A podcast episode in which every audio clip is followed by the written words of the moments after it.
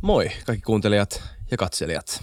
Mun nimi on Isa Krautio. Ää, mun vieressä istuu William van der Paalen ja tämä on FutuCast. Tervetuloa kuuntelemaan FutuCastia. Ää, Tän jakson vieraana meillä on kirjailija Risto Isomäki. Tervetuloa FutuCastin. Kiitos. Risto. Kiitos paljon, että tulit. Tämä on tota, pitkän aikaa on, ollaan haluttu kutsua sut vieraaksi tänne. Öö, ja nyt on hyvä aika.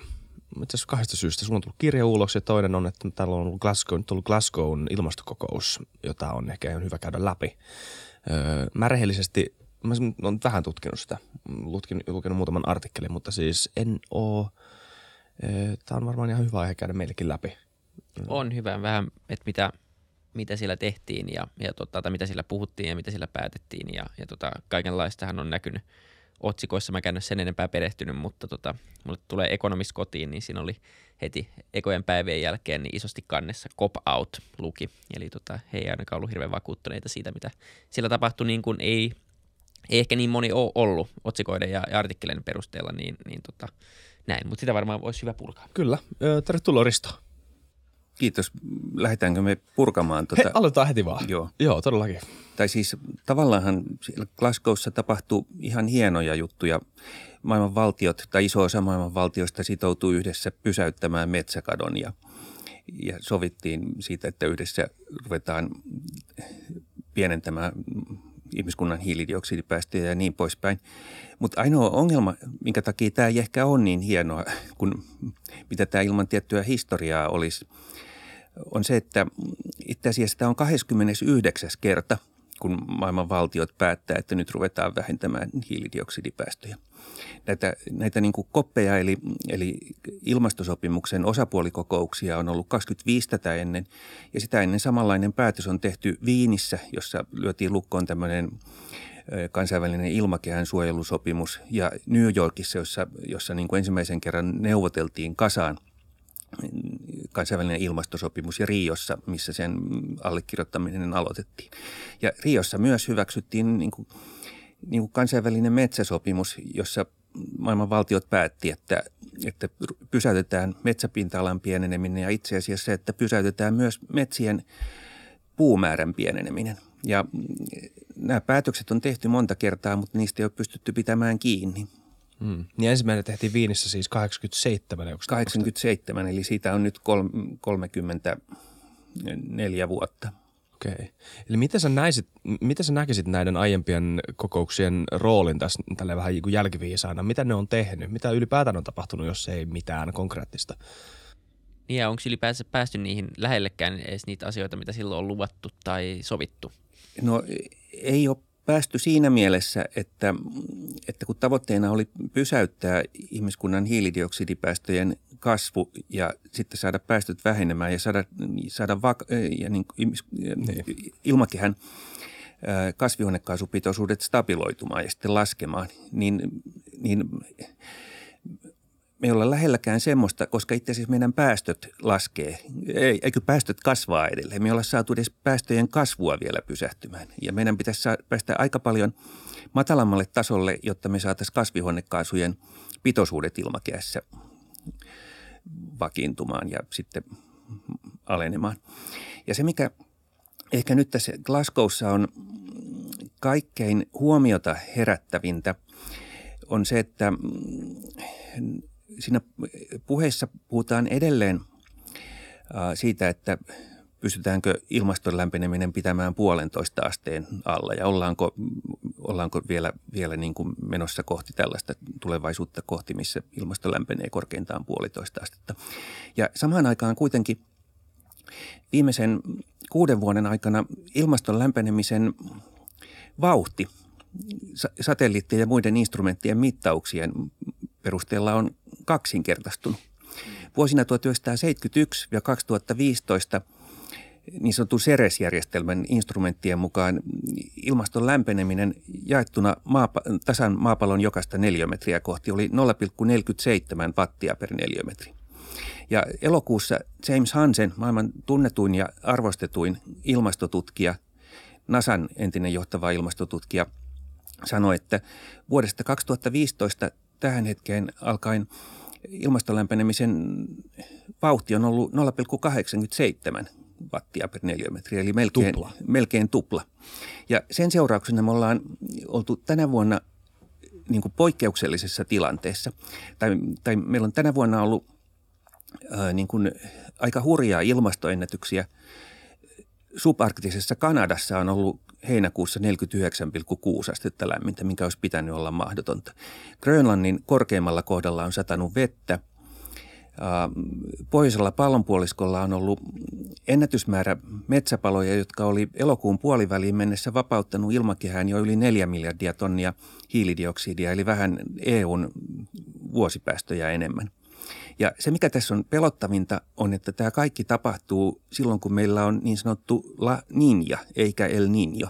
Yleensä tämmöiset hurjat ilmastoennätykset tapahtuu silloin, kun meillä on El Niño, mikä tarkoittaa sitä, että niin sanottu Tyynemeren kuuman veden allas läikähtää paljon normaalia suuremmaksi ja laajenee koko matkan Australian ja Indonesian luota Amerikkojen rannikolle, jolloin niin kuin suuri osa tyyntämerta on normaalia lämpimämpiä ja vapauttaa suunnattomia määriä lämpöä ilmakehään. Ja tällöin syntyy niin kuin erilaisia ennätyksiä.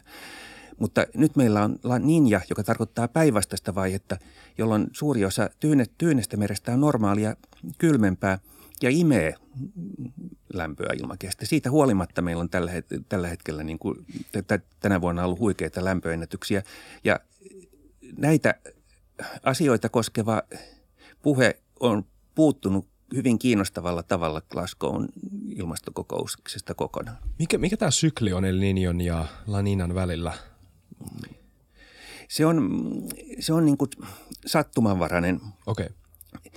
Mutta, mutta niin kuin isoja El Niñoja on niin kuin tietyin väliä jo, niin sitten vähän isompia El Niñoja on vähän – vähän pidemmin väliä jo, mutta niitä ei ihan tarkkaan ole, okay. ole mahdollista Et ne ei ole niinku vuoden ajat? Ne ei ole vuoden ajat, ne tulee, joo, joo. tulee satunnaisesti.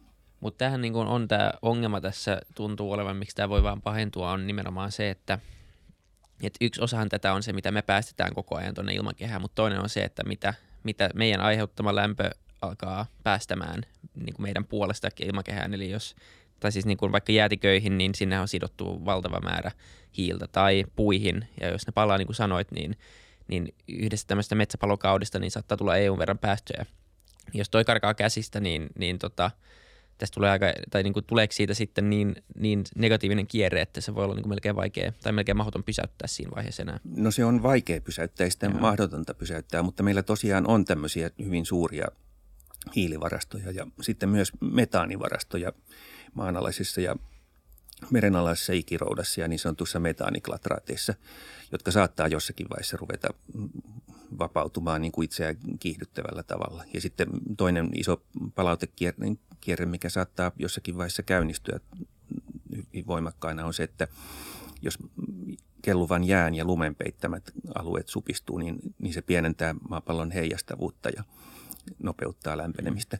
Mutta vaikka mä esitin tämän niin kuin musettavasti, niin mä en oikeasti ole sitä mieltä, että, että toivo on menetetty. Mm.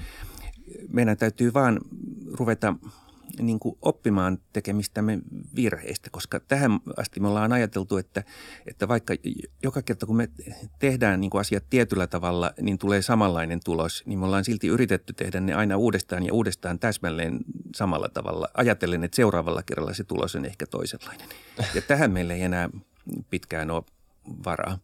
Olisi kiinnostavaa, me, me hypätään varmaan jossain vaiheessa näihin sun tota, vähän positiivisempiin preskriptioihin siitä, että mitä pitäisi tehdä, mutta vielä yksi musertava ja täysin masentava ja täysin kamala äh, fakta oli tämä TW35, josta mä en ollut tota, aiemmin edes kuullutkaan. Voitko selittää kuuntelijoille, mikä se on?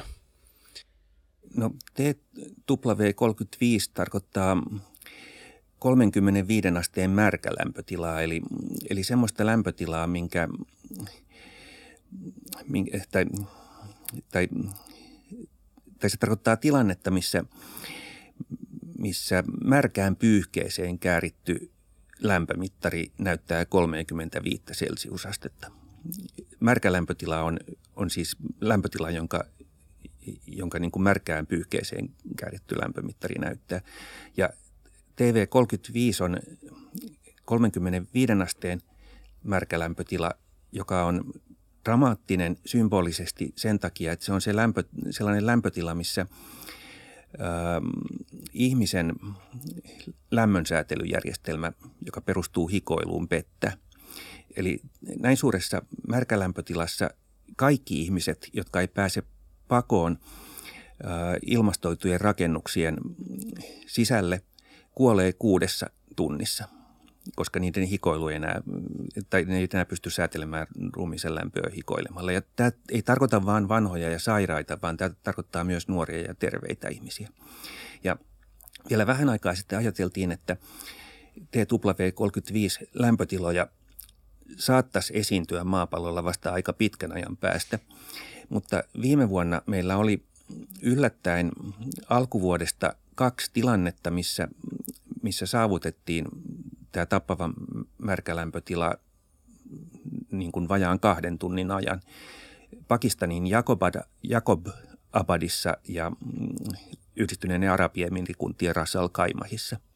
Siis se oli niin lyhyt, ettei se ollut vielä niin kuin tämmöinen kovin tuhoisa tämä jakso eikä aiheuttanut isompaa vahinkoa, mutta se oli tavallaan hätkähdyttävä osoitus siitä, että jos ei me tehdä tälle asialle jotakin, niin – osa maapalloa muuttuu tällä vuosisadalla ihmiselle asuinkelvottomaksi. Siis käytännössä koko tropiikki todennäköisesti.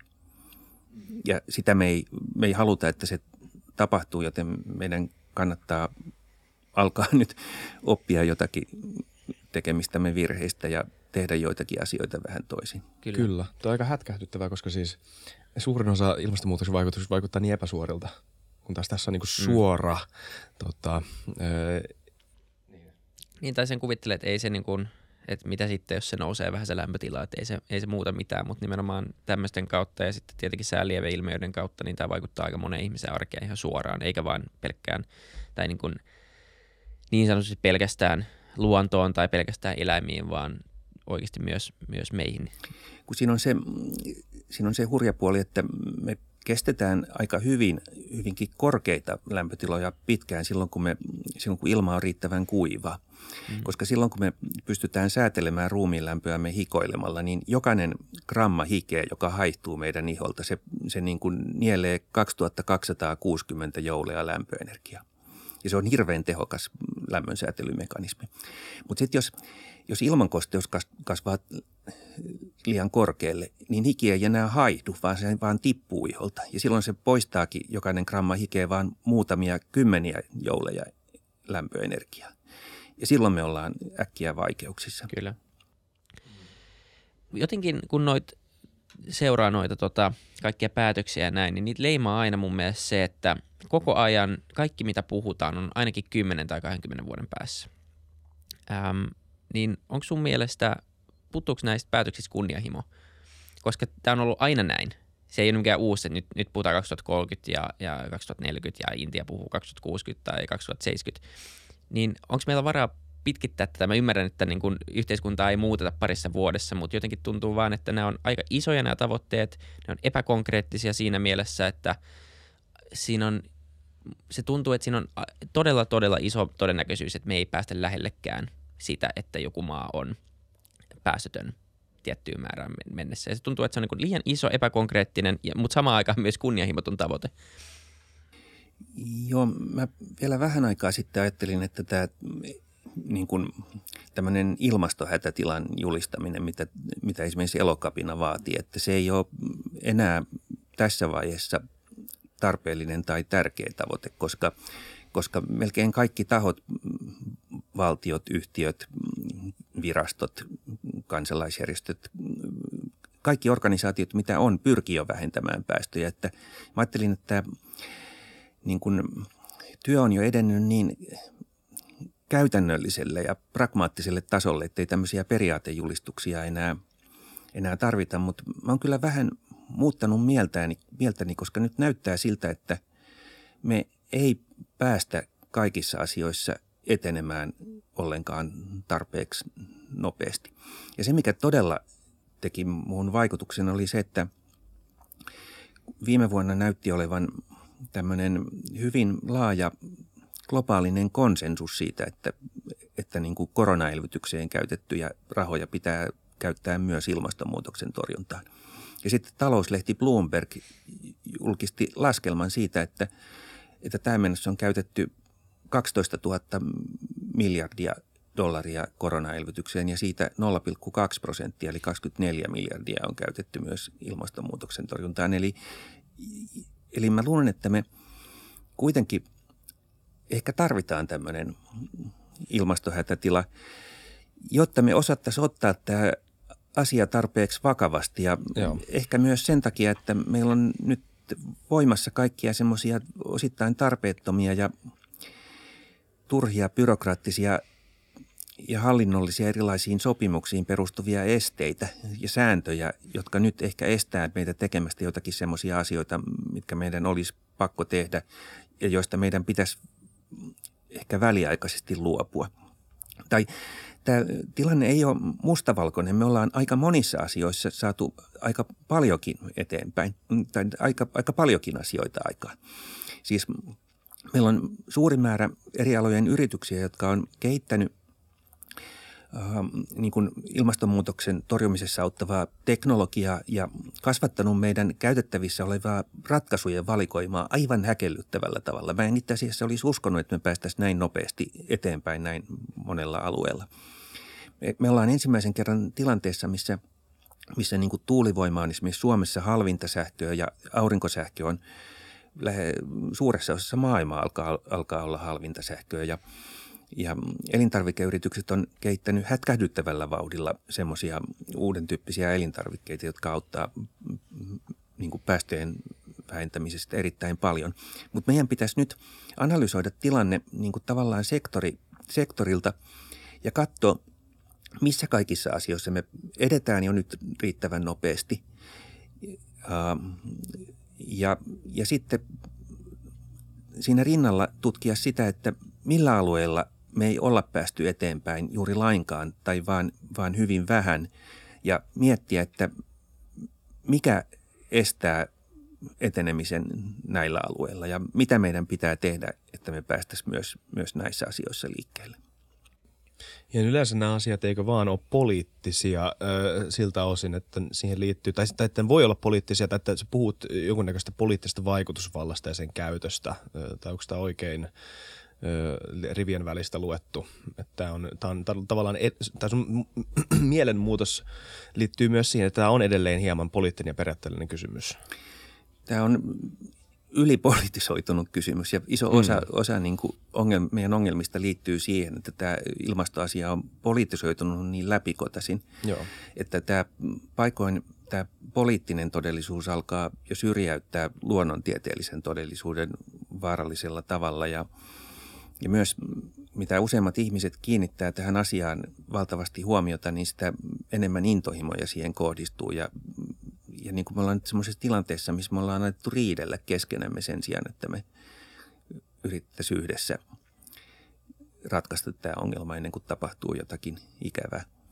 Mutta yksi, yksi niin kuin sellainen selkeä ongelma, mihin meidän pitäisi kiinnittää enemmän huomiota ehkä on se, että me ollaan nyt tehty tätä ilmastonmuutoksen torjuntaa niin kuin markkina- tai yhtiövetoisella tavalla. Ja se on niin kuin toiminut tiettyyn pisteeseen saakka hirveän hyvin, koska, koska niin kuin tämä on ollut se, se alue, missä, missä niin kuin kaikki suuret voitot on tullut. Ja, ja niin kuin näitä tähän asti saavutettuja voittoja ei myöskään pidä väheksyä.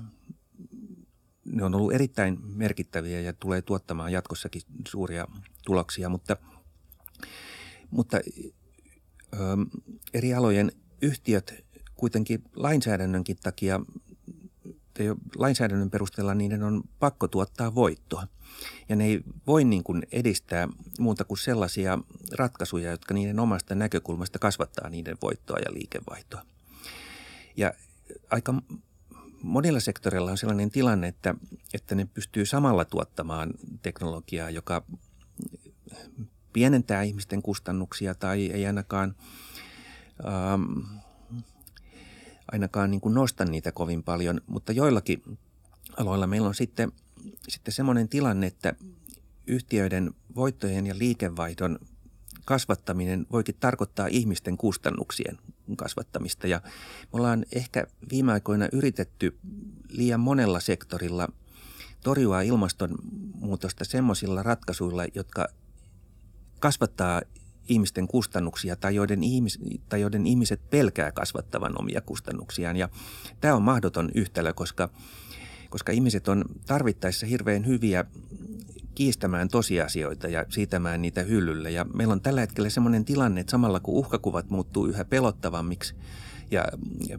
pitäisi toimia nopeammin, niin yhä isompi osa ihmisistä ja hallituksista on yllättäen kääntynyt ilmastonmuutoksen torjuntaa vastaan. Ja, ja ja alkanut uskotella itselleen, että ongelmaa ei ole olemassakaan. Ja, ja monet maat on ikään kuin jakautunut tämmöisiin vähän niin kuin kaksipuolueen järjestelmiin tai, tai heimoutunut tämän ilmastonmuutoksen politisoitumisen takia, että toinen heimo on sitä mieltä, että ilmastonmuutos on vakava ongelma, eksistentiaalinen ongelma ihmiskunnalle ja toinen on sitten sitä mieltä, että tätä liioitellaan ja että ongelmaa ei ole mm.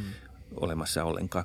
Ja me, meidän pitäisi päästä liikkeelle myös vähän useimmilla semmoisilla alueilla, missä ilmastonmuutoksen torjunta ilmiselvästi vähentäisi ihmisten kustannuksia niin, että, että se kansansuosio olisi paljon suurempi kuin nykyään. Kyllä, koska, joo, koska on helppo unohtaa se mun mielestä, että, että vaikka se on, vaikka puhutaan ilmastonmuutoksesta, puhutaan globaalina eksistentiaalisena ongelmana, mitä se tietysti on, niin e, tietysti jonkin niin kuin väliinputoajan, vä, väliinputoajan rooliin joutuminen tota, tässä niin kuin ilmastonmuutoksen torjumisessa ö, ja siihen liittyvissä rakenteellisissa muutoksissa.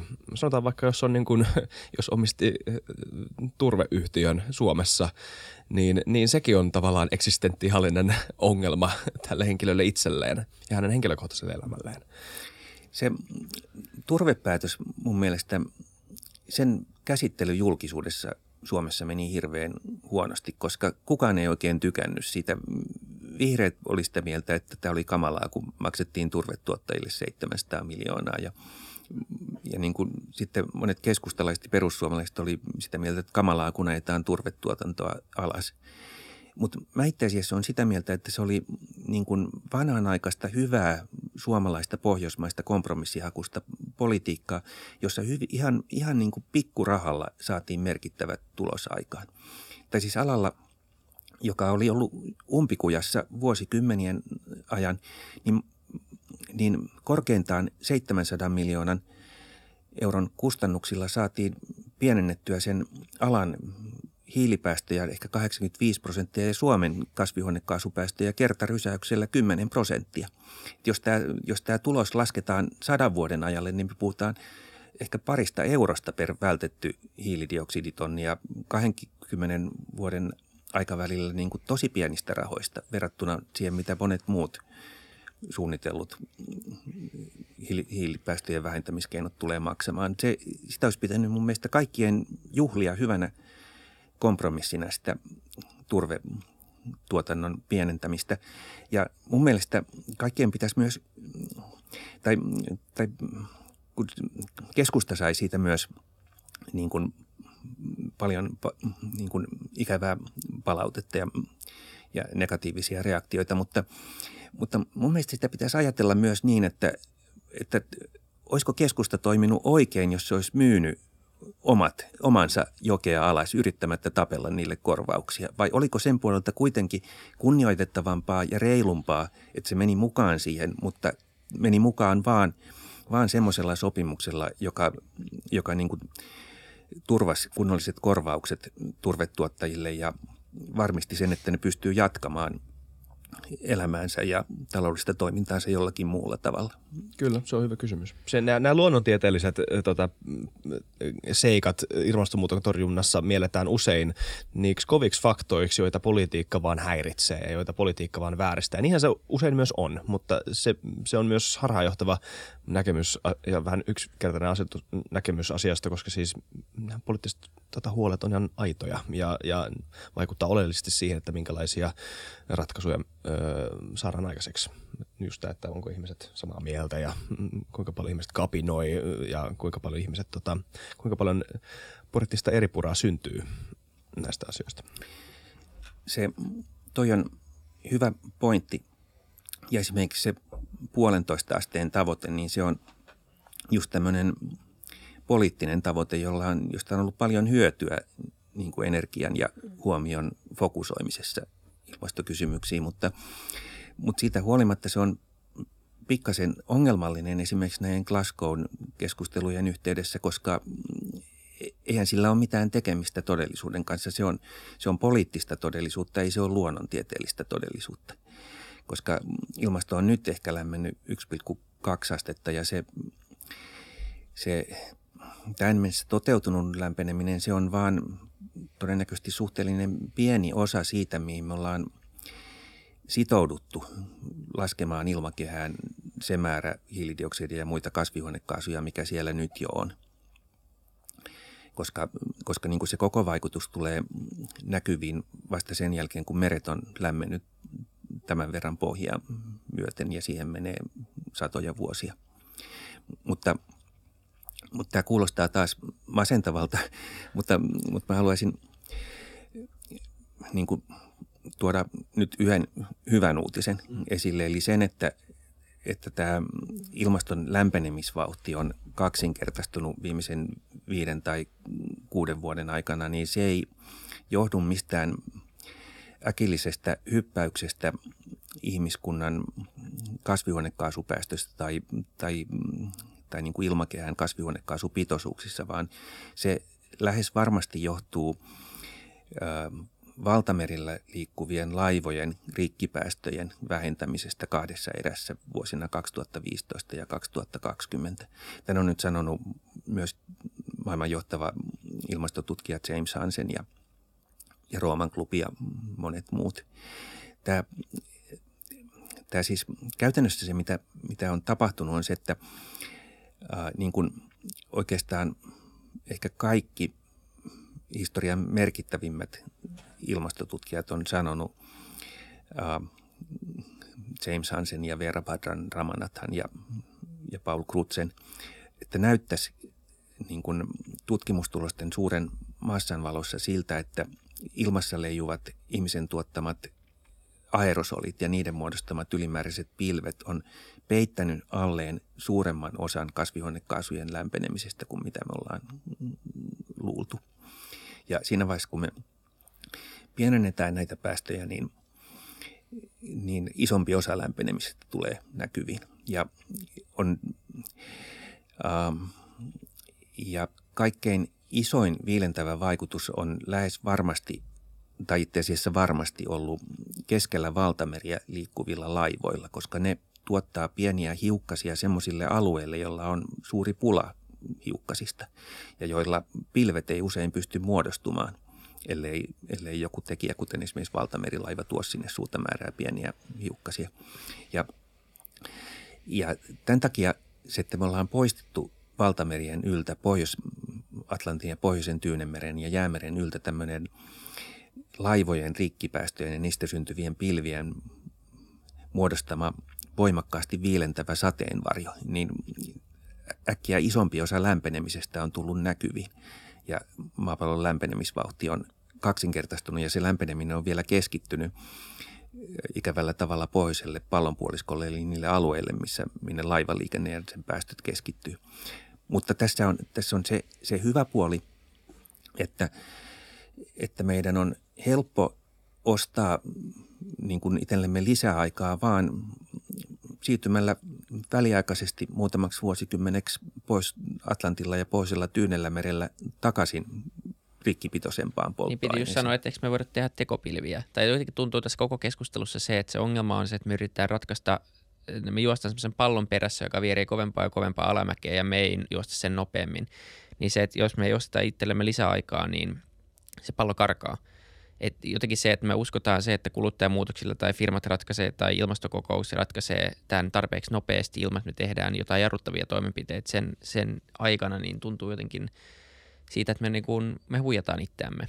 Et, et jotenkin semmoinen tietty joku jarruttava, jarruttaa sitten se toinen vaihtoehto on, että, että joku keksii jonkun teknologian, jolla sitä saa oikeasti pois ja nopeasti, tai joku keksii fuusioenergian – jolloin luultavasti moni muukin asia järjestyy. Joku tämmöinen niin positiivinen musta joutsen tai sitten se lisäajan ostaminen, mutta se, että jos me luullaan, että tällä tahdilla, mitä ollaan tehty ja jatketaan itsemme huijaamista, niin tuntuu oikeasti siitä, että peli on menetetty.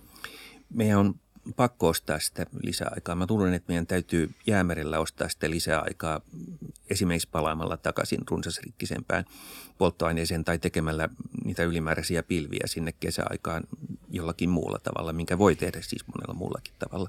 Ja sitten meidän täytyy, tai se on nyt, nyt jo selvää, että, että niin tota meidän täytyy myös poistaa ilmakehästä hyvin suuria määriä siellä jo olevaa hiiltä. Mitään muuta mahdollisuutta ei ole.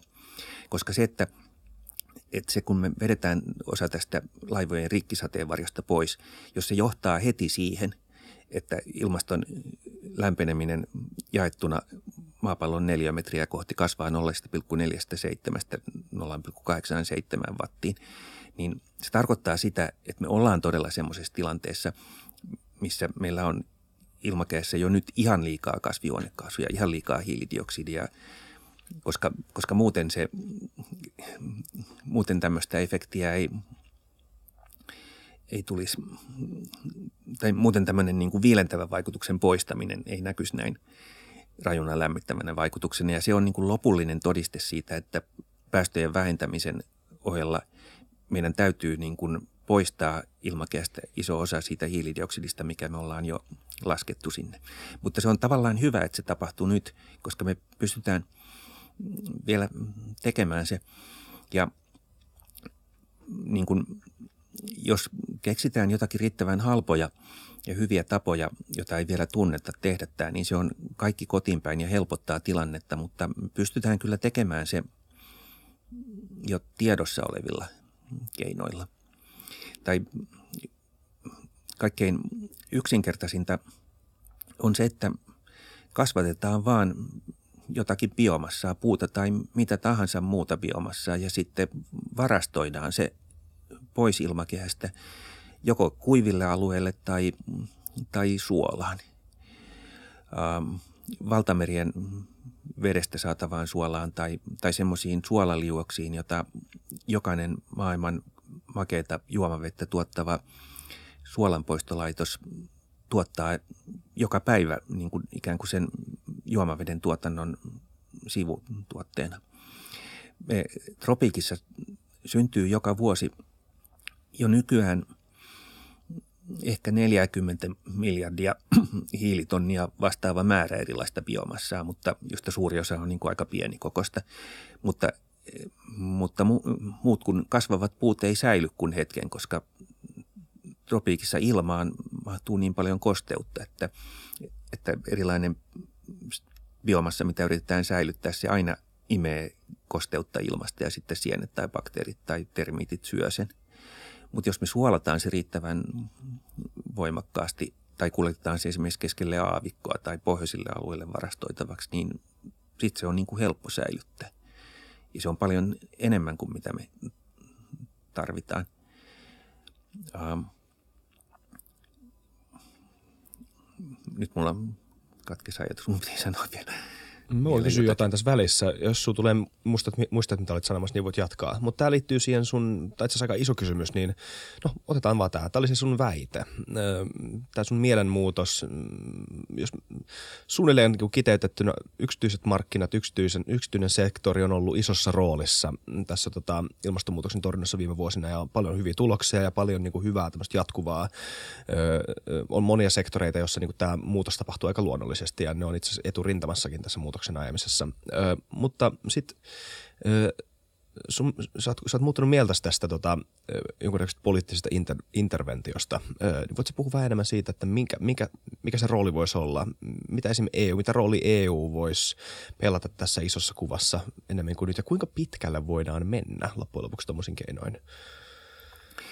Jotain mä ruvennut huolestuttamaan se, että vaikka niin kuin yksityisen sektorin ja markkinoiden kautta ollaan viime aikoina päästy huikealla tavalla eteenpäin esimerkiksi tuuli- ja aurinkovoiman suhteen ja, ja niin kuin tämmöisen elintarvikevallankumouksen suhteen ja monilla muillakin alueilla, niin on, meillä on semmoisia aloja, joilla ei asiat etene yhtään. tai ehkä kaikkein selkein esimerkki on rakennusteollisuus, koska Suomessakin 30 prosenttia niin kuin kaikista meidän kasvihuonekaasuista tulee pelkästään rakennuksien lämmittämisestä. Ja maailmanlaajuisesti rakennuksien lämmittäminen on vähän yli 10, viilentäminen vähän yli 10, uusien rakennuksien, eli lähinnä betonin ja teräksen tuottaminen on noin 8 prosenttia. Ja sitten tulee vielä, vielä rakennuksien valaiseminen ja muu energian käyttö. Kaikki, tämä kaikki yhteensä on 35, ehkä vähän yli 35 prosenttia meidän kaikista kasvihuonekaasupäästöistä. Ja tämä on semmoinen alue, millä me ei, me ei päästä eteenpäin. Ja huolimatta siitä, että meillä olisi ja on ollut aika kauan semmoisia niin kuin teknisiä ratkaisuja, joilla me oltaisiin voitu laskea esimerkiksi rakennusten viilentämisen ja lämmittämisen aiheuttamat päästöt pieneen mur, mur, murto-osaan nykyisestä, kuten rakennuksien jälkieristäminen. Ja mä luulen, että tässä on sellainen tilanne, että tämä pelkään, että rakennusteollisuuden näkökulmasta – niin kuin rakennuksien jälkieristäminen ei vaan ole taloudellisesti kiinnostavaa tai ehkä edes mahdollista, koska jos me ajatellaan Suomessa sitä, että rakennuksia alettaisiin suuressa mittakaavassa jälkieristää, niin ne, niitä ei sitten purettaisi eikä peruskorjattaisi niin paljon. Eli rakennusteollisuuden liikevaihto ja voitot laskisi merkittävästi, ehkä jopa romahdusmaisesti. Tämä rakennuksien jälkieristäminen olisi tavattoman hyvä tapa – torjua ilmastonmuutosta siinä mielessä, että se säästäisi ihmisten kustannuksia ja, ja niin kuin kaikkien ihmisten, jopa perussuomalaisten keskuudessa kasvattaisi ilmastonmuutoksen torjunnan suosiota. Mutta rakennusteollisuus ei ole ollut kiinnostunut tekemään sitä, se ei ehkä pystykään tekemään sitä, jolloin niin kuin jää jäljelle ikään kuin kaksi vaihtoehtoa. Eli joko jonkun yksityisen sektorian toimijan hyvin suurilla resursseilla varustetun merkittävän rakennusteollisuuden näkökulmasta ulkopuolisen niin kuin tunkeutujan pitäisi, pitäisi hoitaa asia kuntoon. Eli, eli silloin, jos se toimija, toimijan niin kuin oma bisnes on tällä hetkellä jossakin muualla kuin rakennusteollisuuden alueella, niin jos se rupeaa tuottamaan talojen jälki, jälkieristämiseen tarkoitettuja eristeitä, niin sitä ei haittaa vaikka rakennusteollisuuden liikevaihto ja voitot romahtaa, koska sen omat voitot, voitot kasvaa. Tai sitten jos kukaan yksityisellä puolella ei tee tätä, niin pitää kysyä, että pitäisikö valtioille antaa taas tämmöisessä ilmastohätätilanteessa ainakin väliaikaisesti mahdollisuus entiseen tapaan perustaa uusia valtionyhtiöitä tai tai tulla merkittävällä panoksella mukaan yksityisen pääoman kanssa perustettaviin yhteisyrityksiin silloin, kun se on, näyttää olevan välttämätöntä, että päästään liikkeelle jollakin sektorilla päästöjen vähentämisessä. Mä en, mä en sano, että näin pitäisi menetellä kaikilla alueilla. Niillä alueilla, joilla asiat etenee muutenkin, niin ei ole mitään syytä olla etenemättä niin kuin markkinoiden ja yksityisten yritysten kautta, mutta – mutta on semmoisia alueita, joissa voi olla vaarallista, että valtioiden toimintakyky on niin kovin huono nykyään, tai että niillä on jopa tämmöinen eräänlainen neli, neliraajahalvaus. Niitä voihan se olla subvention tai jonkun vastaavan mekanismin kautta kanssa. Et tietenkin just toi, että et luotaisiin insentiivit tehdä semmoista, mitä olemassa olevat yritykset ei halua tai pysty tekemään, niin joko insentivoidaan uudet yritykset tekemään tai insentivoidaan olemassa oleva yritys investoimaan siihen. Just noin, mutta toi on tällä hetkellä käytännössä kiellettyä, koska tai meillä on Euroopassa tämmöinen teollistamispolitiikan kielto, mitä esimerkiksi taloustieteen nobelisti Josef Stiglitz on kovasti kritisoinut sen takia, että se asettaa eurooppalaiset yhtiöt heikompaan asemaan kuin joidenkin aasialaisten maiden – yhtiöt. Eli ilmeisesti se menee niin, että, että niin kuin joidenkin EUn säädösten mukaan valtio ei saisi nyt pistää enempää kuin 50 prosenttia ja 15 miljoonaa euroa niin kuin uusiin yhteisyrityksiin yksityisen pääoman kanssa. Tai ainakin näin se esitettiin tämän suomalaisen koronavirusrokoteprojektin okay. yhteydessä. Tai, tai tai mä en ole aikaisemmin tiennyt, mitä, mitä Stiglitz tarkkaan ottaen tarkoittaa tällä teollistamispolitiikan kielollaan.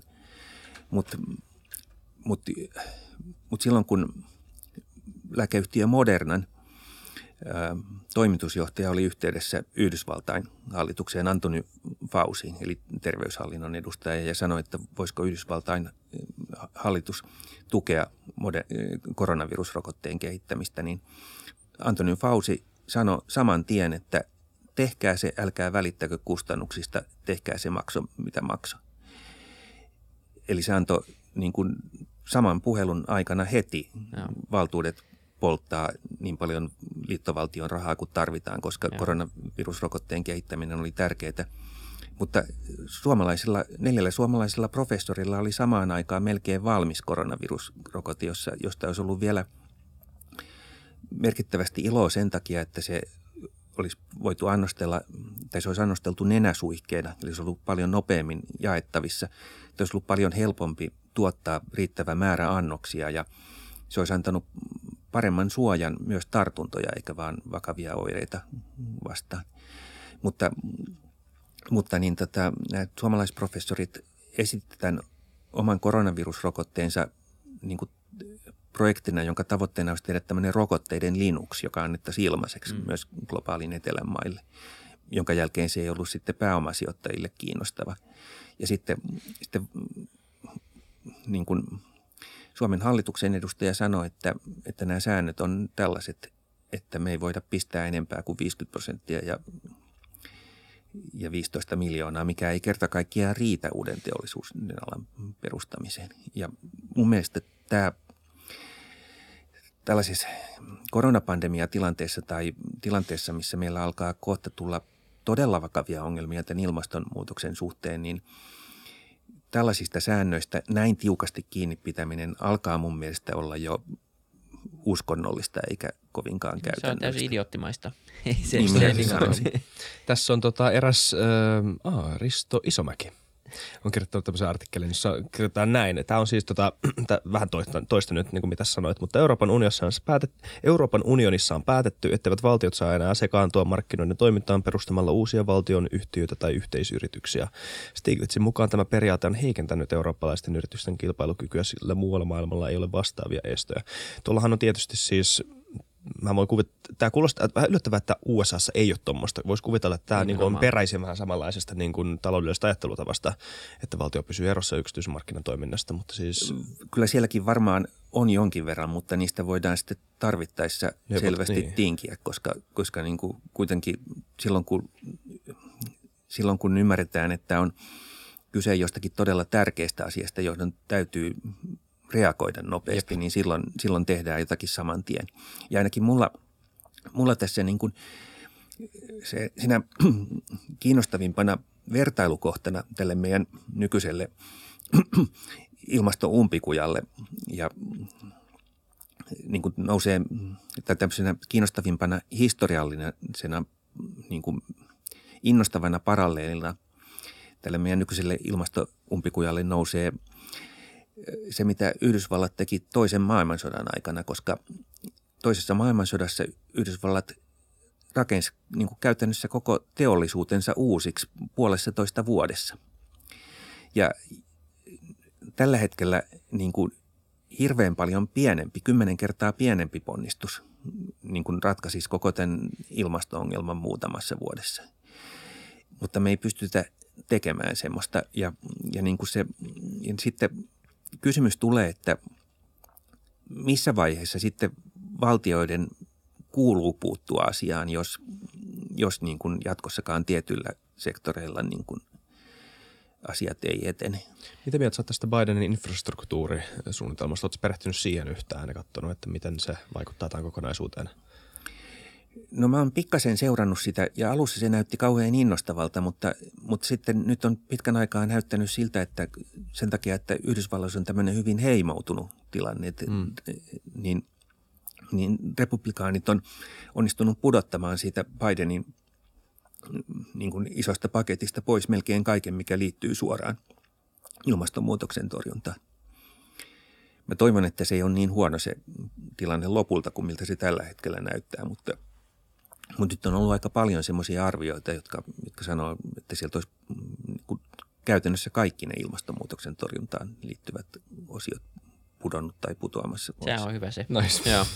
Mutta tämä on niin kuin nimenomaan se, mitä sä sanoit, että niin kuin, jos sodan jälkeen pystyttiin rakentamaan aika nopeasti teollisuus uusiksi ja, ja ponnistus on ehkä nyt jopa pienempi, niin tämä on ehkä se, mihin mä viittasin sillä niin kunnianhimon puutteella kaikissa näissä kokouksissa kaikissa, niin, niin se on semmoista niin kuin, tämä on, tämä on niin kuin häkellyttävää oikeasti, jos miettii, että, että kaikki on, melkein kaikki tällä hetkellä on tietoisia, ainakin niin kuin tällä päättäjätasolla siitä, että tämä on, tämä on tämmöinen ongelma kuin mikä on, ja pallo on karkaamassa meiltä.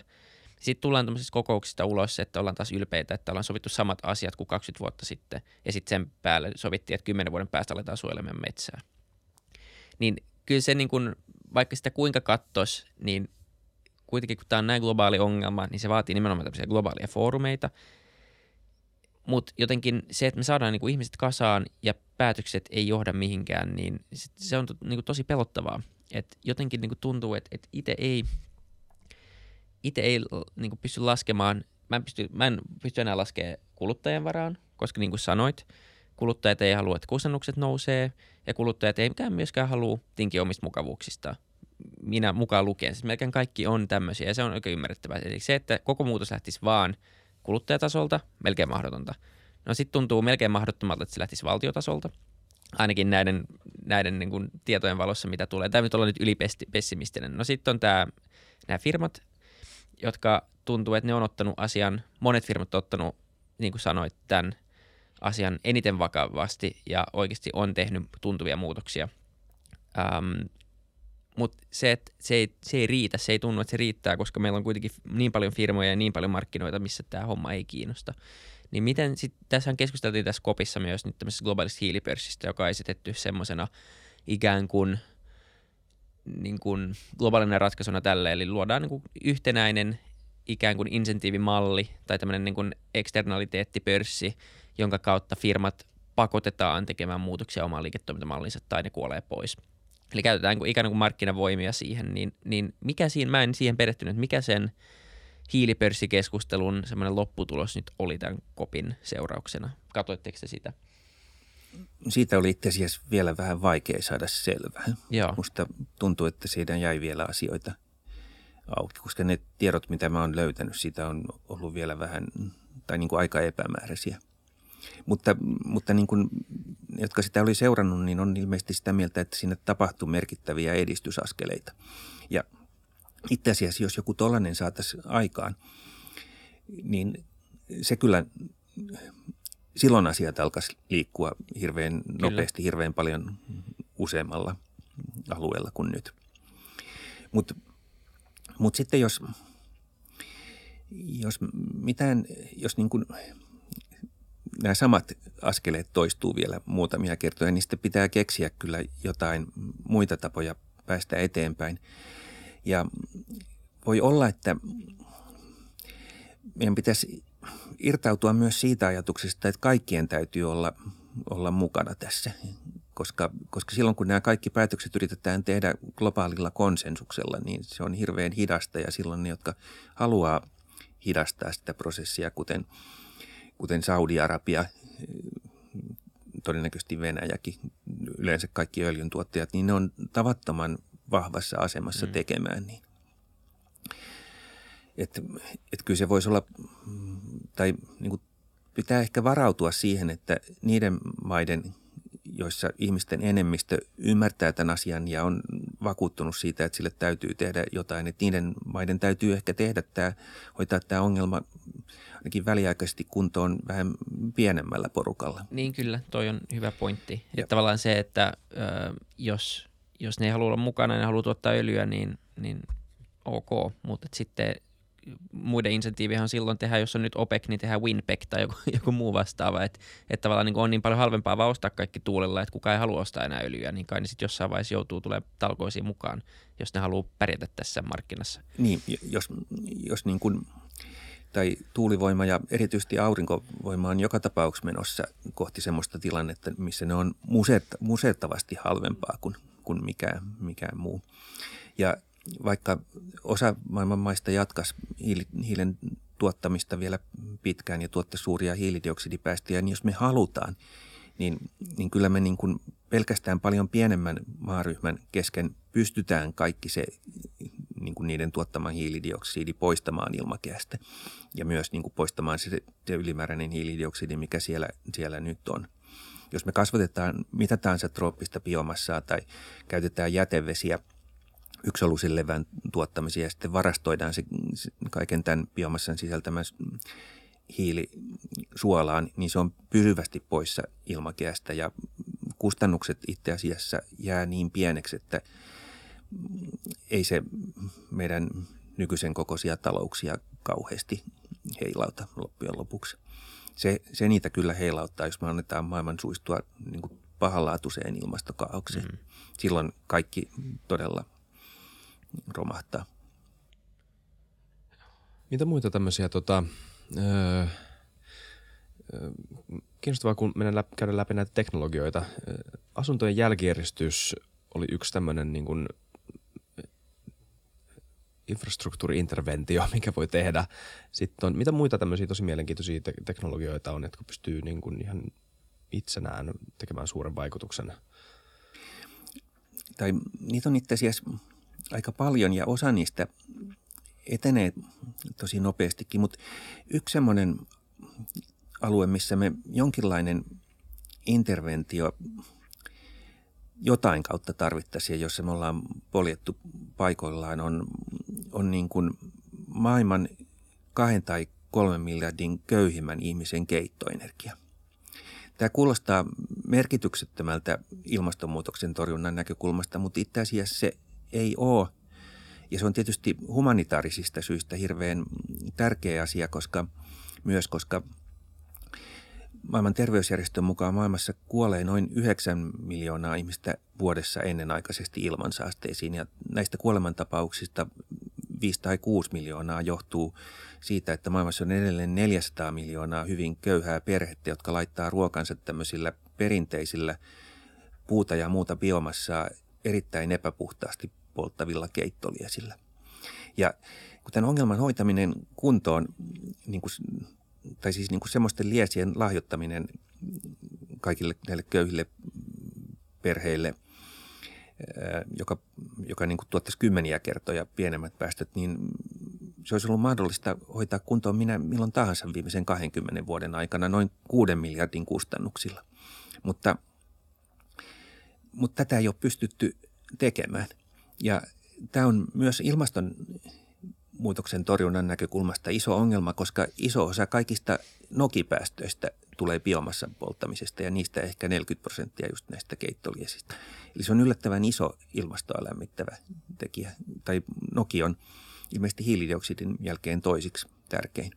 Ja toinen, niin kuin mikä on vielä –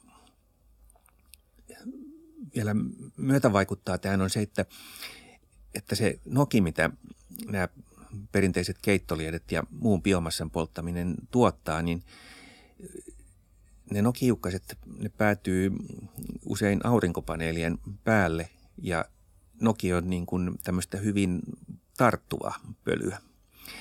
Eli ja tämän seurauksena, kun Intiassa aurinkopaneelien pitäisi tuottaa melkein kaksi ja puoli kertaa enemmän sähköä vuodessa kuin Suomessa, niin niiden tuotanto on usein vain suurin piirtein sama kuin Suomessa, koska ne likaantuu niin älyttömän nopeasti ja koska osa siitä liasta, joka niille päälle tippuu, on niin älyttömän tarttuva, eli, eli nokea. Ja vaikka Intiassa työvoima on kauhean halpaa, eli sillä niin kuin on kannattavaa pestä aurinkopaneeleja useammin kuin meillä, niin niitä ei kuitenkaan voi jatkuvasti pestä. Ja, ja jos niitä pestää liian usein, niin sitten naarmuuntuu niin kuin nopeutuneessa ajassa ja ennen kaikkea siihen pesemiseen tarkoitet, tarkoitetusta vedestä alkaa olla pula ja aurinkopaneelien peseminen alkaa kilpailla niin kuin makeiveden kanssa niin kuin muista käyttötarkoituksista, kuten maatalouden keinokastelu veden tarpeesta tai, tai teollisuusvedestä ja muusta tällaisesta. Eli tämän ilmansaasteongelmaan puuttuminen voi olla aika tärkeää, että me saadaan korvattua pahasti saastuneissa maissa niin kuin muut sähkön tuotantomuodot ja muut energiantuotantomuodot aurinkosähköllä.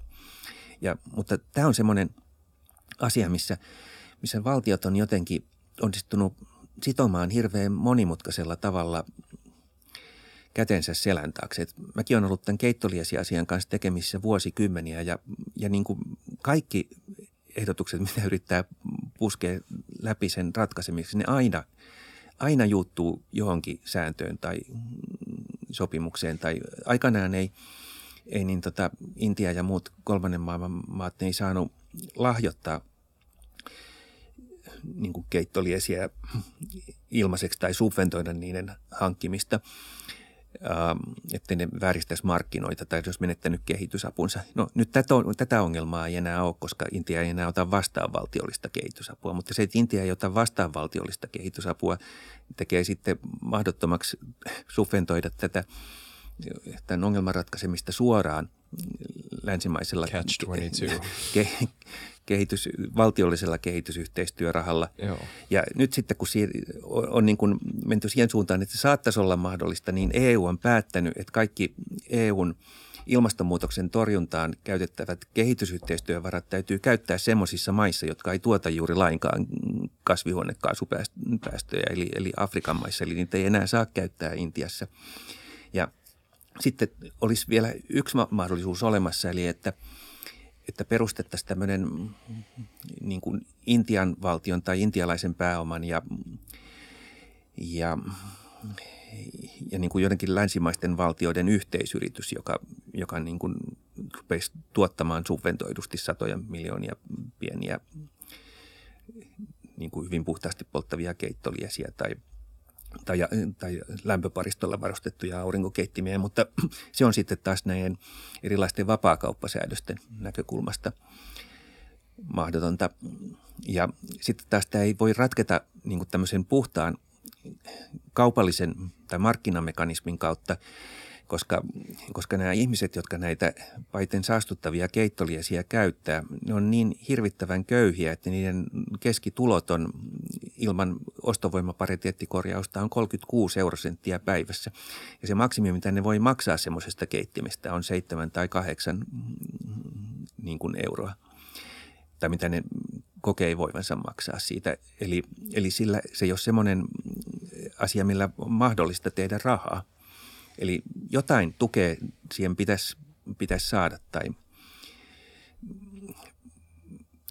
jollakin tavalla tämä ongelma pitäisi pystyä ratkaisemaan, koska se on skandaali, että, että 9 miljoonaa ihmistä joka vuosi kuolee turhaan ja osa aika ikävällä tavalla, koska esimerkiksi emfyseemaan kuoleminen tarkoittaa sitä, että sä yskit vuosikymmeniä niin kun, ja kärsit hirveästi ennen kuin kuolet. Pitäisikö minä sanoa, että nämä säännöt on perseestä, unohdetaan nämä säännöt nyt. Tänne, tota. Joitakin sääntöjä pitäisi aina välillä pystyä unohtamaan.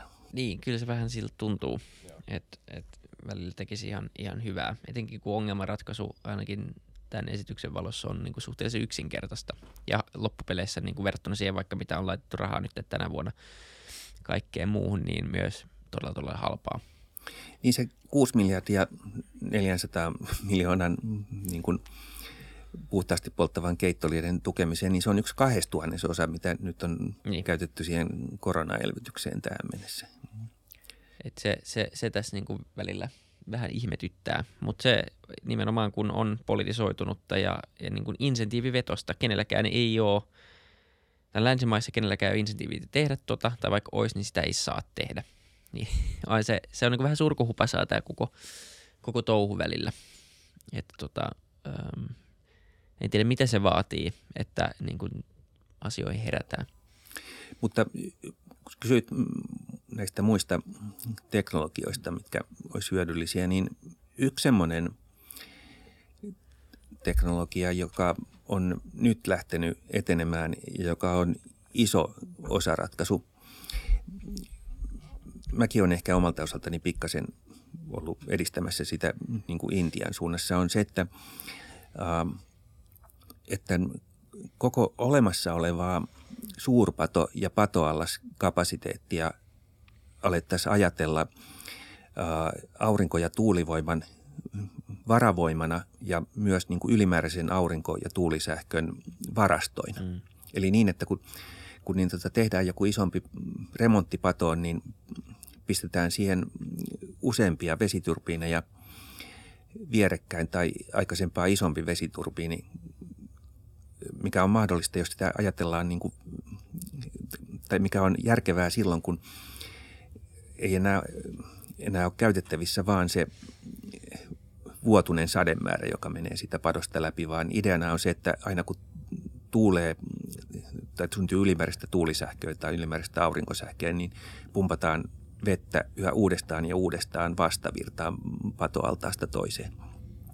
Tämä olisi kaikkein helpoin ja halvin tapa ratkaista kaikki niin kuin sähkön varastointiin ja, ja aurinko- ja tuulivoiman varavoimaan liittyvät ongelmat niin, että me pystyttäisiin kaikkialla maapallolla rakentamaan sataprosenttisesti uusiutuvaan sähköön perustuva energiajärjestelmä. Ja tässä on nyt tapahtunut isoja asioita, joista suurin on se, että että Yhdysvalloissa Kalifornian osavaltio ja Los Angelesin kaupunki suunnittelee vakavasti koko Coloradojoen muuttamista wow. niin tämmöiseksi pumppuvoimalaksi, mukaan lukien Hoover Dam, joka on, joka on niin maailman ehkä tämmöinen ikonisin suurpato.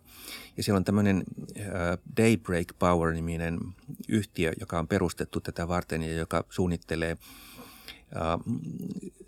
niin kuin useita muitakin samantyyppisiä projekteja pitkin Yhdysvaltoja. Intiassa on jo melkein valmis tämän, mm. tämän suuntainen pilottiprojekti.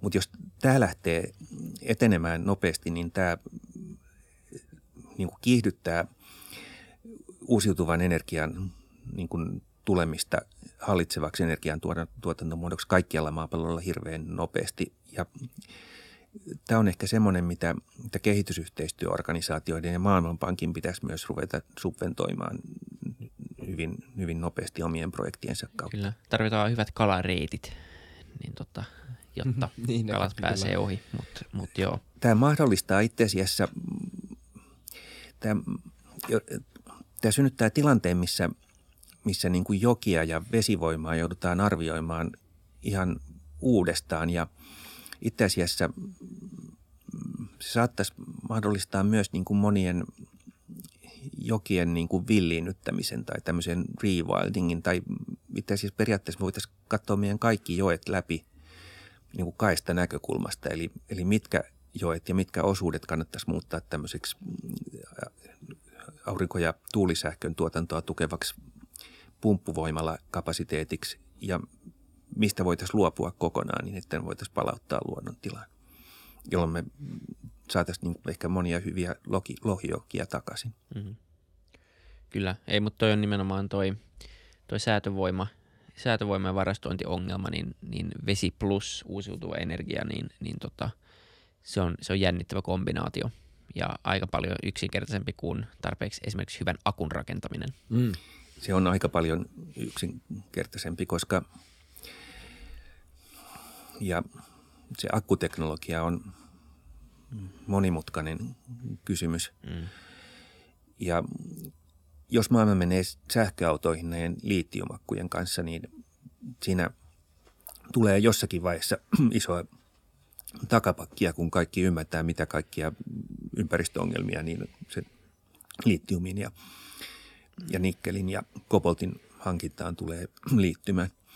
Mua pikkasen Tämä mua aika paljonkin harmittaa, että Suomessa kukaan ei ottanut vakavasti tätä Broadbit Batteries-nimisen firman kehittämää natriumakkua, jota varten ei tarvitsisi myllätä niitä merenpohjan moninoduliesiintymiä, eikä tarvitsisi perustaa maalle yhtään uutta suurta avolouhosta, koska, koska se pystytään tekemään pelkistä jätemateriaaleista musta se on ihan pimeää, että Suomella on maailman paras natriumakku, joka olisi niin kuin erittäin merkittävä osavastaus kaikkiin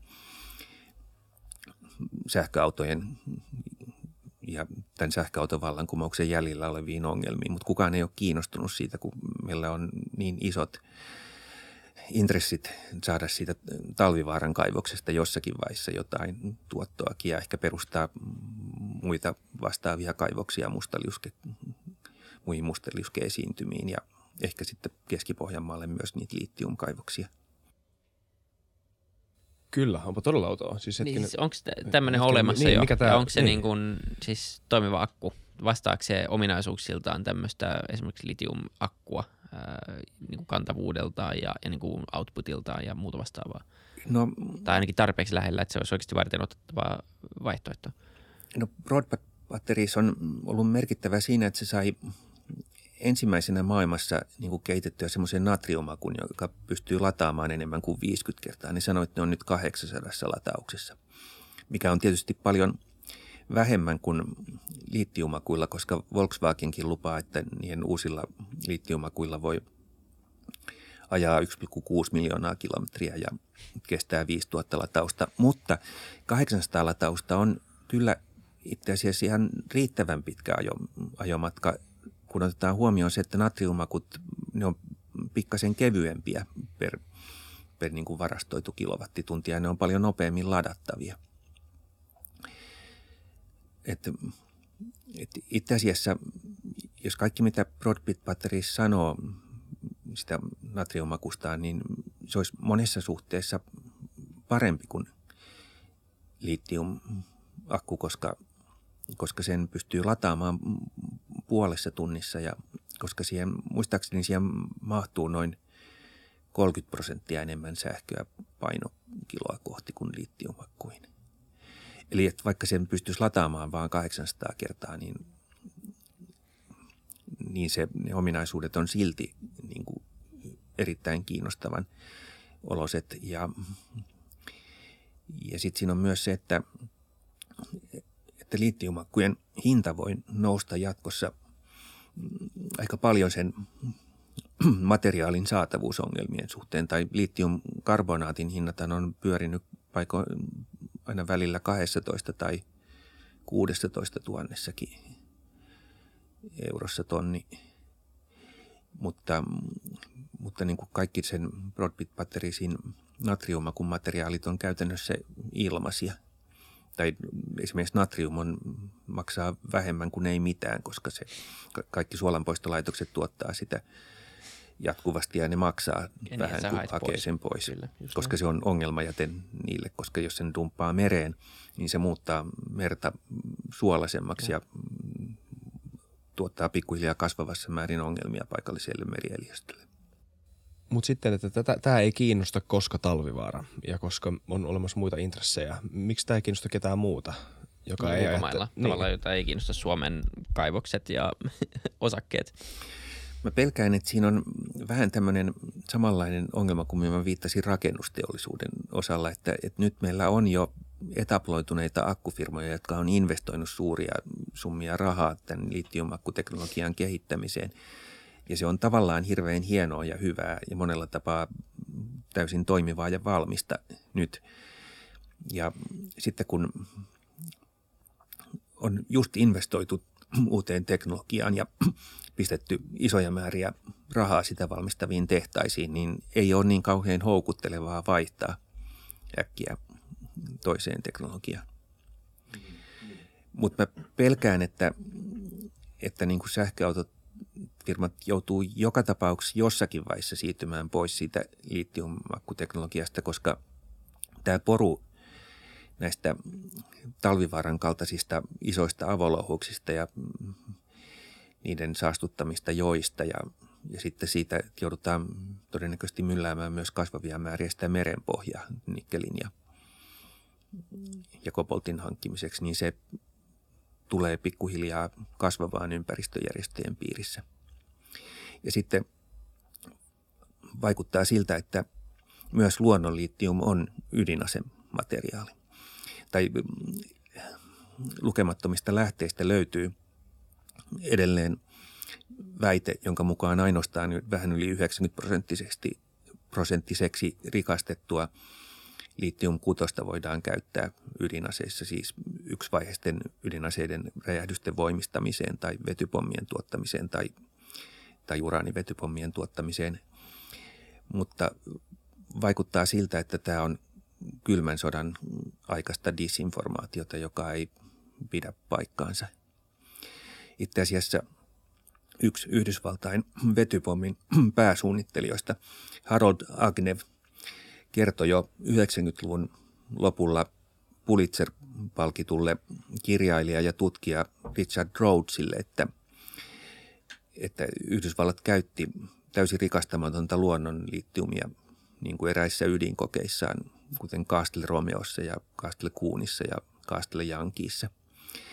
Ja, ja että se huomasi jo Castle Bravo ydinkokeessa, että luonnon litium toimii yhtä hyvin kuin litium 6. Castle Bravossa oli 40 prosenttista litium 6, mutta se räjähti kolme kertaa laskettua suuremmalla teholla ja Harold Agnew sanoi, että tämä johtuu siitä, että kun, ähm, kun tietyn, tai kun litium 7 atomiin osuu sopivalla nopeudella tuleva neutroni, niin siitä lähtee pois kaksi neutronia, eli se muuttuu litium kuudeksi. Ja se ehtii vielä osallistua siihen ydinräjähdykseen, koska ydinräjähdyksessä kaikki tapahtuu hirvittävän paljon nopeammin kuin mitä tämmöinen räjähdyksen tulipallo leviää. Mutta että, että tavallaan jossakin vaiheessa sähköautolla ajavat ihmiset tajuaa, että, että niiden takapuolen alla on 300 kilotonnin verran ydinasemateriaalia ja ne ehkä ole siitä niin innostuneita, vaikkei se tietenkään voi räjähtää ilman plutoniumista tai, tai uraanista koostuvaa sytytintä ilman, että se sotketaan deuteriumiin tämmöisen sytyttimen ympärille. Joo. Just, okei. Okay. Tätä ei mitenkään raskis lopettaa. Suola-akut maailmalle, se, se on nyt ainakin yksi asia, mikä jäi käteen tästä Kyllä. Tota, Suomelle jututtakaa jossakin vaiheessa sitä Broadbit Batteriesin toimitusjohtaja David Brownia. Joo, olisiko siinä seuraava? Mutta se, se kyllä pitää tehdä melkein englanniksi, ei puhu suomea. Tehdään englanniksi. se, Tehdään se onnistuu, se onnistuu mieltä. Tätä pitää jatkaa toiste. Ähm, tässä on, tätä voisi per, perata läpi äh, vaikka kuinka paljon, mutta mainitaan vielä Risto uusi kirja Joo. tähän loppuun. Niin haluaisin vähän kertoa tästä. Atlannin kuningatar. Kiitos muuten tästä. Tämä on tosi kaunis myös. Tämä on tosi hieno. Mustakin se on, se on hieno. Sekä etukansi että takakansi on mun mielestä vielä makeampi suoraan sanoen. Tässä on hienot tekstuurit myös. Mm. niin Se on hienoa. Joo. En, Videoversiossa näkyy kirja. Kyllä. En pysty ottamaan kantaa siihen, että onko, onko sisältö samaa tasoa kuin kannet. Luultavasti parempaa vielä. Mutta toi on siis jännitysromaani, jonka on tarkoitus olla nimenomaan thrilleri. Se kuuluu tämmöiseen sarjaan, missä seikkailee tämmöinen entinen suomalaissyntyinen CIAn agentti Lauri Nurmi. Mutta, mutta vaikka se on jännitysromaani, niin siinä on osana tot juonta yritetty tuoda esille myös tiettyjä ilmaston lämpenemiseen liittyviä uhkakuvia ja sitten myös tämmöisiä erilaisia hyvin konkreettisia ratkaisumahdollisuuksia, joista osa on ajatusleikkejä ja osa vakavasti otettavia. Just. Tässä kuulostaa, kuulostaa jännältä tämä, tota, mä voin vähän lukea tätä alkua. Maailma ajautuu kohti täysmittaista ilmastokatastrofia. Pelastusoperaatio on mielikuvituksellinen. Suuryritys päät, päättää viedä arktista merijäätä Afrikkaan ja tuoda sieltä biomassaa ja suolaliuosta pohjoiseen. Siitä me puhuttiin itse asiassa. Tehtävään valmistaan Atlannin kuningatar, valtavin laiva, jonka ihminen on koskaan rakentanut. Ja sitten, tässä on vielä vähän tekstiä, mutta tuossa on jonkunnäköinen premissi tälle kirjalle. Kuulostaa tosi mielenkiintoista. Kiitos, kiitos tästä. Seuraava luettava. Seuraava luettava ja tätä keskustelua jatketaan varmasti toivon mukaan jossain joo. vaiheessa. Joo, se olisi miellyttävä. Kyllä, saat, joo, me voidaan tehdä mielellä tämä uudestaan, uudestaan ja kiitos päästä tänne. Tämä on ollut tämä long time overdue. Mä en tiedä, mitä se on suomeksi, mutta siis joo. tämä on tosi jees. Kiitos paljon, Risto. Joo, kiitos. Kiitos kutsusta. Ja kiitos katsojille ja kuuntelijoille. Palataan ensi jaksossa ja kertokaa, mitä te mietitte COP26. Nähdään ensi viikolla. Moi moi.